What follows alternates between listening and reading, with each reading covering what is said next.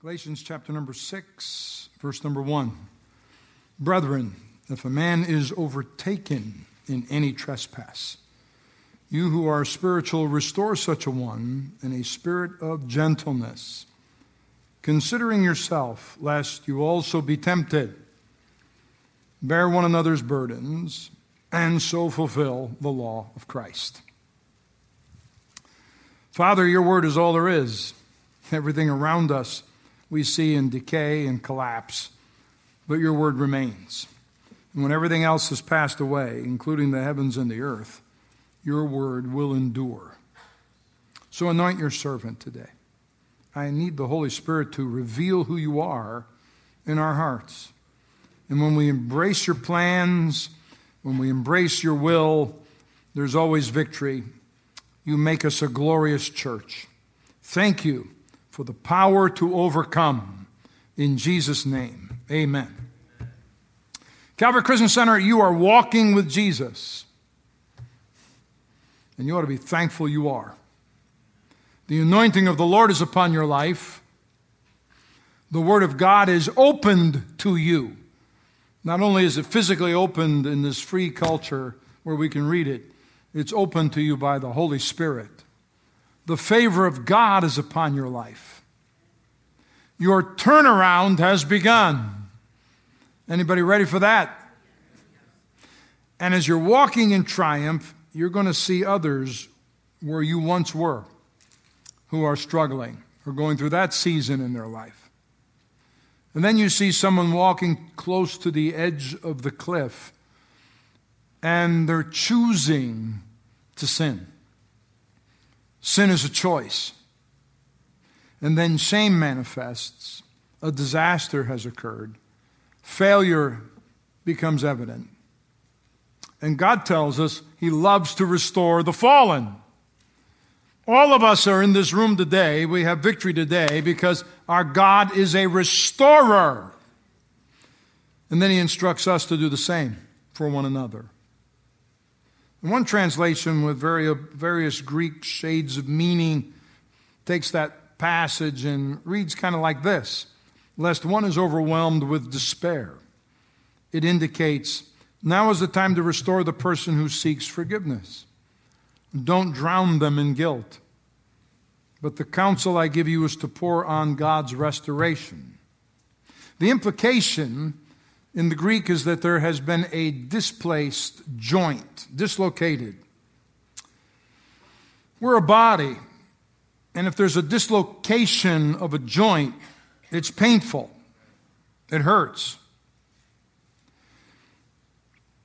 I remember our coach treating a, uh, one of our athletes who dislocated his knee and putting it back in place. Oh my goodness. It hurts to dislocate it, it will hurt to set it back in place.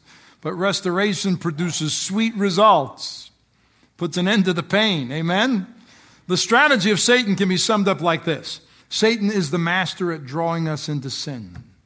And once he's drawn you into sin, he loves to inwardly stamp indelible ink on your heart. He wants to get you to a place where you accept yourself as a failure your shame, your condemnation, the guilt, and he will tattoo failure onto your inward spirit. And once he draws you in and you've taken the bait, then Satan wants to permanently ink your spirit with that sin. So the failure causes you to constantly think of it, so you live your life filled with shame and regret. And you hear the voice of that black ink speaking loudly to you. You're beyond help. You're beyond hope. You're worthless. You're no good. You should be ashamed. You'll never amount to anything. You might as well cave into your sinfulness. You will never escape its power over you because sin has a voice. Satan's tactics for spiritual warfare include accusing you, attacking you, condemning you over and over and over again. He wants to use permanent ink stamped into your psyche. He wants to permanently ink your spirit so that you are marked by Him. So you see yourself as a person of shame, and you look at yourself as a failure, a person who has messed up, who's never going to recover. That's the scheme and battle plan of Satan against your life. Now, I'm not speaking about iniquity, I'm talking about sin. Iniquity is sin you repeat continuously. You embrace it, you look to engage it. The Word of God is speaking about one overcome, caught in a trap, deeply regretting the fact that he or she ignored the warnings of the Holy Spirit and walked straight into it. There are many places where you can go to get inked today, physically inked. Everywhere you look, somebody's got some ink on them today. Wonder how many of you have ink. We have any brave parts in here? I've seen the ink. Yeah. Now, let me ask you a question. Have you ever seen someone with an, a sleeve? You know what I mean? All the way down. You know, I was watching the quarterback for the 49ers, and I saw you know, he's got these great sleeves. You ever see those? Just, arms. Then I got really jealous because my son, you know, years ago got a tattoo. And look at my wife's face. She's, she thought I was doing something else on Saturday, but, you know, I had a couple other things in mind that I just wanted to do. And that quarterback for the 49ers just.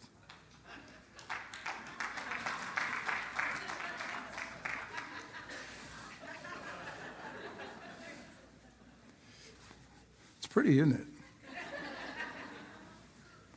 It's fake. Just, just wanted to be, you know, make sure your old timers didn't pass over onto the other side. And have a little problem in here. We do lay hands on the sick and we do raise the dead too. So some of you could use a little of that once in a while. Tattooing. You can ink your sleeve, can ink on pictures, can ink on all kinds of depictions of various kinds. I mean, people even ink on Star Wars characters onto their bodies. It's unbelievable. It's a huge comeback in our culture today for people to get tattooed. He's getting probably Darth Vader tattooed on his back. So, for a while, it dropped out of the kind of, kind of dropped out of the scene for a while. It wasn't as popular maybe a few years ago as it again is. China boasts the most tattoo parlors in the whole world. The process of getting tattooed is very interesting because of the top 20, 25 tattoos in popularity, the one called Born Loser. Born Loser is tattooed perhaps most predominantly. The stats provided say that more people choose the words born loser than other words to tattoo on. And when questioned, the tattoo artists that you know, when they're looked at and they evaluate why do people get tattoos and why is born loser so popular, they answered what you have to understand is before the tattoo is inked on the body, it's already inked onto their mind. They're convinced in their minds that they're born losers. And that the tattoo is what they've already accepted. This is acceptable. And what that tattoo does, it declares publicly what they believe privately. And pastoring for years, I've met a lot of people like this. Satan has tattooed their minds with a certain image of themselves shame, failure in life, that they can't ever succeed. They accept it. They accept inwardly, and it sabotages everything outwardly. It's a matter of time before whatever's in you shows up on the outside. When you believe something inwardly, eventually it will show up outwardly. For as he thinks in his heart, so is he. Born losers. And they have the attitude if anyone is going to fail, I'll fail. If anyone's going to lose, I'm going to lose. If anything is going to get messed up and an opportunity that comes my way, I will blow the opportunity. I am born to lose. And you have permanently inked in your mind to take drugs over and over, to do certain specific things over repeatedly. Somewhere the enemy has used a permanent marker on your mind. And he says, This is forever, and this is the way it's going to be. You will never have a reason to escape the habits that you have formed or the drugs that you depend on because your life is one called born loser. You have to be permanently marked in your brain to drink bottle after bottle, day after day sexual relationship after sexual relationship, one after another, all ending in crashing and burning. Something happens in your mind and spirit to cause you to respond that way. But you are not destined by our God to be a born loser. Our God restores. He heals minds, He heals hearts, He heals spirits. You are not destined to be a loser. 1492, Christopher Columbus sailed across the ocean from Spain into a new world. None of the leadership of his home country, Italy, or other nations in Europe believed that he could accomplish it. But Spain supported him, and he was convinced there was more. The thinkers of Europe said, nah, the earth is flat. If you go out and sail west, you're going to fall off the earth. There was this mindset in the hearts of the Europeans it was permanently inked in their minds. They got set in their ways. And there ought to be lessons in this for everybody who can hear today. If you sail out too far, you're going to fall off into nothingness. But Christopher Columbus broke out of that mindset. And the motto of Spain was written on their banner in Latin, non plus ultra, meaning nothing beyond. That was their mindset. They believed it, nothing beyond. There was nothing beyond what you can see. There is nothing out there. This is our world. These are the limits. There's nothing else. There's nothing beyond. But Columbus changed the thinking of all of Europe when he discovered a new world. Suddenly, Spain came up with a new banner. On it was a lion with one paw raised, sitting nearby a round globe. Why? Because of Columbus' discovery. And Spain changed their motto to plus ultra, meaning farther beyond. Sometimes people make their world so small because they are tattooed in their minds. And then they accept the position of a tiny point of view. And they never, never allow the Holy Spirit to show them that they can go further. There's more for them. And their world becomes so small, they live from one bottle to another, from one high to another, from one party to another, from one sexual relationship to another. And suddenly all you think is in this tiny little world that you've created. It's true spiritually and it's true naturally. There are people who never see beyond the moment. There's nothing beyond. And that's why you tend to repeat the same failures over and over and over and over. And even though for a while, you know, you see the dissatisfaction and, and the emptiness and the unfulfillment, yet you still buy into the lies of Satan that there's nothing beyond, and even you're, though you're never fulfilling, you, you still accept the lie because you come to believe there's nothing for you beyond this little trap you live in. And people get locked up in their minds. This is all I am. This is all I'll ever be. They can say it about themselves. They can say it about their family. Then they begin to say it about their whole community. And I have to just accept it. There's nothing beyond. It's the way it's always been. It's the way it's always going to be. In 1886, Walter George broke the world record running a mile. He ran a mile in 4 minutes, 12 and 3 quarter seconds. In Stockholm, Sweden, in 1923, a man broke that record running a mile in 4 minutes and 10 seconds. It took 37 years to shave off 2 seconds. And for years, that record stood. But in the 1930s, there were two young men living in England, and they were diagnosed as having the same disease by their similar, same physician. And the doctor told both of these boys, You're never going to walk again. You're going to remain in wheelchairs for the rest of your lives. And one of those young men accepted what the doctor diagnosed. He never walked. The other man did not accept the diagnosis yet and even made this statement Not only will I walk, I will run. And he worked daily to get up out of that wheelchair. It was very hard. There were a lot of setbacks, little progress. Took a long, long time, but even though he failed, he continued to press. He never stopped. amazingly, his body began to unlock and he began to walk, and eventually he learned to run. And history records that on May the 6th, 1954, in Oxford, England, Roger Bannister broke the record for the mile. For the first time, a man ran a mile in less than four minutes. Three minutes, 59.4 seconds.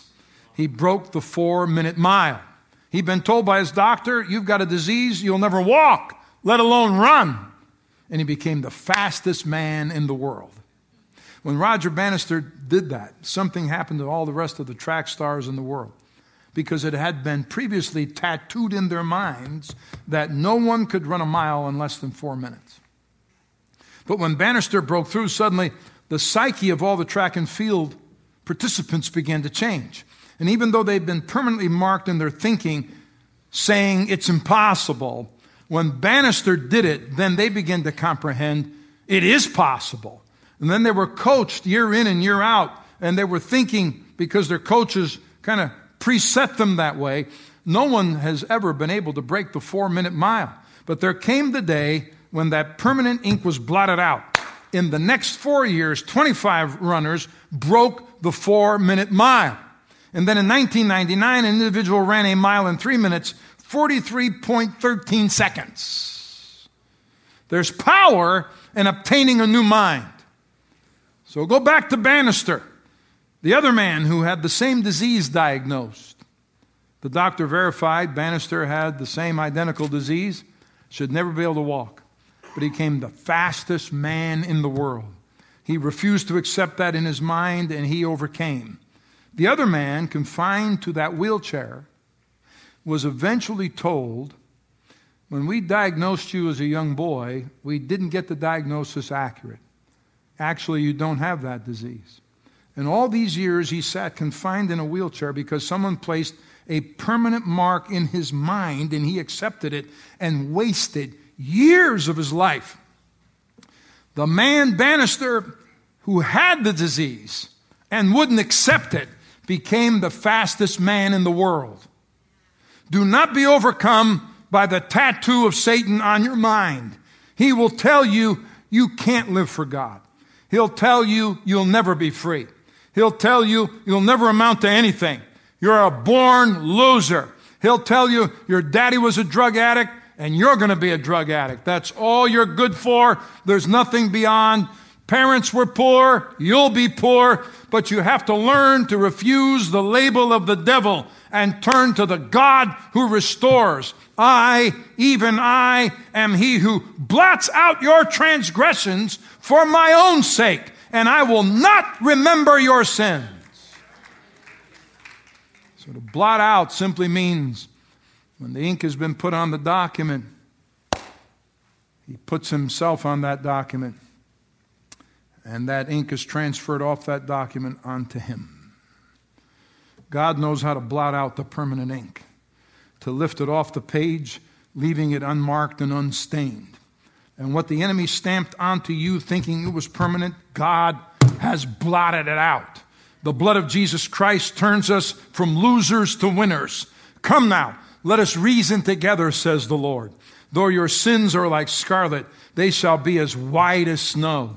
Though they be red like crimson, they shall be as wool. The blood of Jesus turns us from whiners into climbers. We're called overcomers. We don't have to live with the label that the enemy stamped on us. But like Paul said, I beseech you, therefore, brethren, by the mercies of God that you present your bodies a living sacrifice, holy and acceptable to God, which is your reasonable service. And do not be conformed to this world, but be transformed by the renewing of your mind, that you may prove what is that good and acceptable and perfect will of God.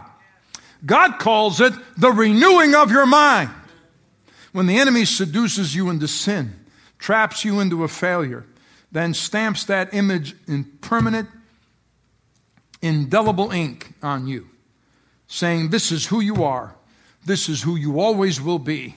He plans that you will accept that, that you will receive that and accept it. But the word talks about the renewing of your mind. That's why when you gather here in church, you're shampooing your thoughts with the Word of God. You're cleansing and renewing your mind. So if you see yourself as that person marred for life, stuck in your wheelchair, you're never going to get up, then you never will get up.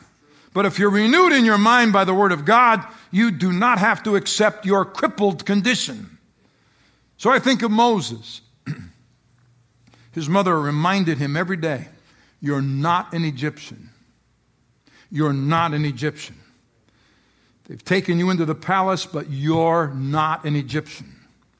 You may become the Pharaoh, but you're not an Egyptian. One day Moses saw an Egyptian beating a Hebrew, and he went to stop him and killed the Egyptian.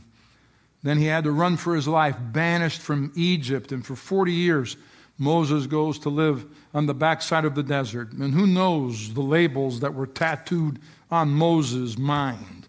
For 40 years, he's reminded look at what you had at your fingertips. You're a loser. It's too late. You're now 80 years old. You're way too old. God can't use you. You messed up, and this is where you're going to live out the rest of your life. But this, listen, Moses had an encounter with the God who restores and the God who spoke from the burning bush that, that was on fire yet not consumed. And while hearing God speak to him, God began to blot out the permanent ink. And God began to renew the mind of Moses and the dream that he put in his heart. And God told Moses, You are my deliverer. You go back to Egypt and you tell Pharaoh, The great I am said, Let my people go. So I'm speaking to somebody here today. The enemy told you you're too old. It's too much that's happened. God can't use you. Watch this. God has good stuff coming your way if you refuse to accept the permanence of Satan's markings in your life and accept the God who restores. In Mark 5, the man possessed of a legion of devils was cutting himself. They could not hold the man in irons. 2,000 demons made him unrestrainable. And he was driven out of control. Couldn't keep clothes on. They couldn't chain him down. He lived among the tombs because death likes death. But one day Jesus sails up on the shoreline and Jesus dispossessed the whole legion of devils with a command. And this man is now a free man. Listen, the one who had been demon possessed and had the legion sitting and clothed in his right mind. I know the enemy had labeled him, permanently marked him. He said, What you will always be is a loser. No one's ever going to be want to be around like an animal living in the cemetery, out of control. Your mind is permanently scarred and he was cutting himself. Listen, when you're doing that, that's self destructive. There's demonic activity in self destruction. And the enemy is inking your brain. It's causing a young lady to see herself in the mirror as ugly when she is beautiful, see distortions when there is amazing. And what happened? The enemy has inked her brain with permanent ink. But there is one that blots out that ink blots out the failures, blots out the sins, blots out the guilt, lifts it off the page. It's the blood of Jesus Christ. He restores, and the possessed man was clothed in his right mind. In Luke 15, the prodigal son leaves home and leaves the faith of his family. Runs out of money, out of friends, and out of food, usually in that order personal famine arrived. And when someone leaves God, it's just a matter of time before the famine arrives.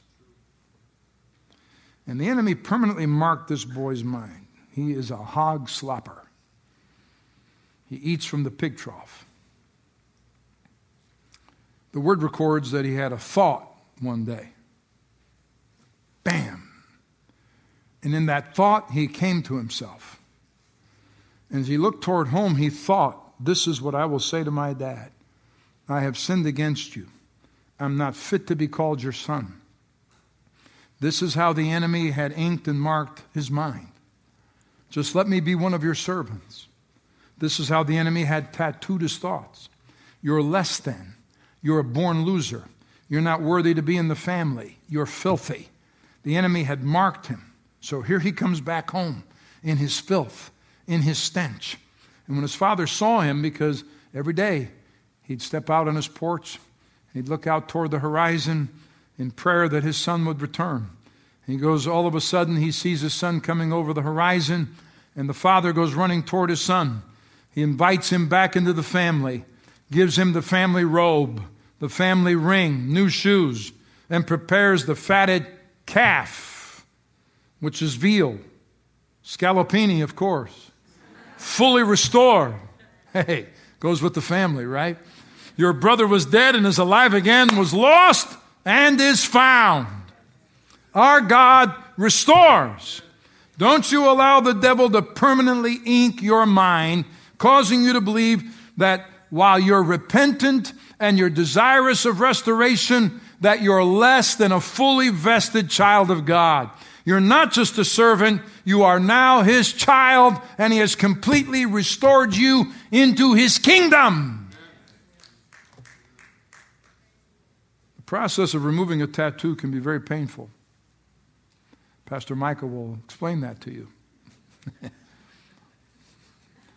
Laser removal. Two things happen. When you want to remove that tattoo, laser light is applied to it. On the, first on the surface of the skin, and then that light penetrates through the skin layer and begins to evaporate and literally boil the ink. Because the ink is embedded into the skin. So it takes the light from the outside to evaporate the ink. Then the blood in the capillaries below bubble up, and as it bubbles up a little bit, it restores the skin, brings life back to it.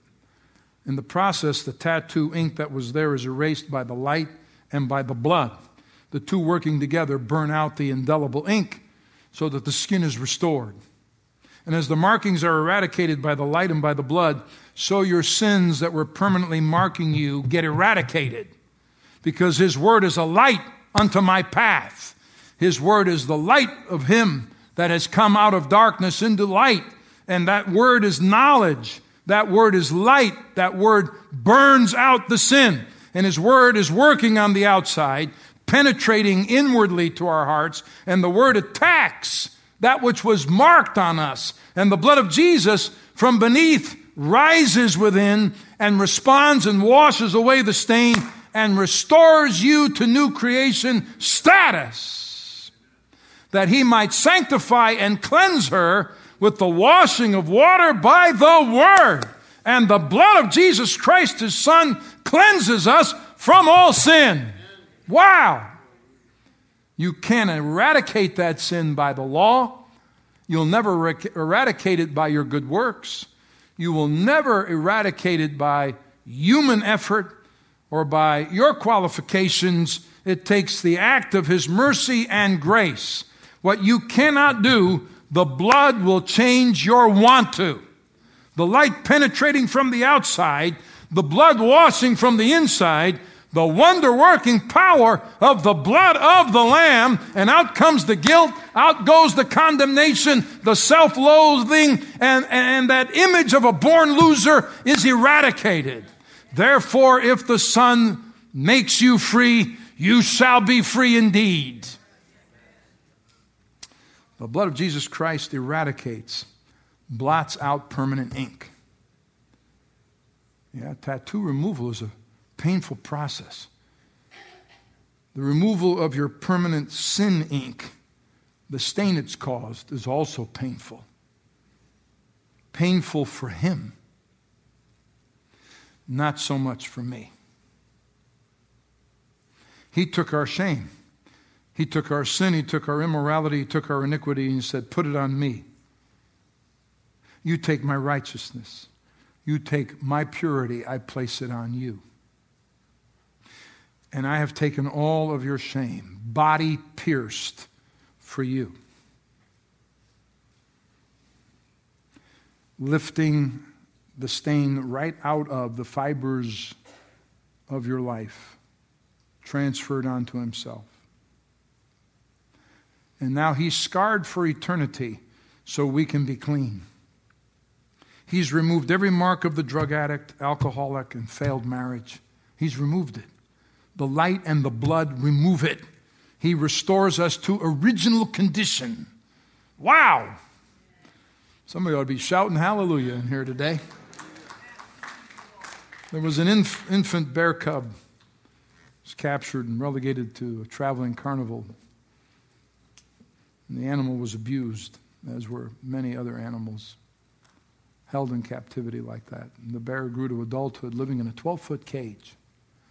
It would walk and pace all day long, morning to night, walking in 12 feet of space, pacing back and forth, swaying its head.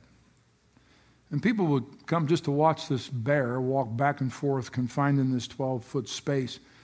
And they thought the bear was crazy and pacing and moving its head like that. And people can be very cruel. cruel. Some of them threw lit cigarettes at the bear, attempting to burn him, trying to break his cadence. And then some threw cut glass, broken glass into the cage, see if they could get him to stop pacing. And a man arrived one day and purchased the bear from the carnival owner, and he donated it to a zoo in Germany. And they took that bear that had been caged for decades in this little 12 foot cage, placed him into this huge open area of the zoo. There were trees there, there were caves there, and other bears that occupied the space, but it was a huge amount of space. No, bear, no bars were there to imprison him. He was not confined any longer. And documented on film, the bear, when let out of that 12 foot container, just stood there. Cameras captured it. And after standing there for the moment, the bear went back to pacing and went back to swaying its head back and forth about the distance of 12 feet. And there were no bars to hold him. And the zoo owner realized that the bars were not metal, his bars were mental. And that's true of many people. I wonder how many people do the 12 foot shuffle back and forth all their life because Satan has inked your mind to believe this is all you're ever going to be. You will always be addicted. You will always be bound. You'll never be free from your lusts or substance abuse or immorality. I want to declare to you today God has something far greater for you than a 12 foot shuffle. There's light here. I'm declaring to you there is light here. And the blood of Jesus Christ has come to blot out your shame, condemnation, guilt of the past, and liberate you for your future. And here it is in mercy and truth atonement is provided for iniquity. And by the fear of the Lord, one departs from evil. Amen. Mercy is the blood, truth is the laser light. Combined together, sin is purged out of us. The blood of Jesus and the light of the Word are the only things that remove indelible ink. You're then transformed by the renewing of your mind. Paul said it like this But one thing I do, forgetting those things which are behind. Saul of Tarsus had a lot of things to forget. He held the coats of those who were killing the very first martyr of the church, Stephen. He carried papers with him throughout all of Asia and he put into prison and through torture and death every Christian he could find. And then as Paul. Now he has to go back and preach to the same families of those he prosecuted, imprisoned, and killed for the proclamation of the gospel of Jesus. He goes on then to write half of the New Testament. Paul had to have the ink eradicated from his mind. Otherwise, the condemnation would have neutralized him for the rest of his days because Paul had blood on his hands. But from a little tiny dungeon hole in the ground outside the Roman Forum, in the dark, save for candlelight, he writes to the church of Philippi One thing I do, forgetting those things which are behind and reaching forward to those things which are ahead. I press Because God will renew your mind, provide you the power to begin again. He eradicates ink labels. Our God restores. You can walk out of this building today saying, I've been cleansed by the light and by the blood. My past is over. And I'm free. Washed in the blood. I think everybody ought to be on their feet praising the Lord today, celebrating what Jesus has done. He blots out your transgressions for his own sake. For his own sake.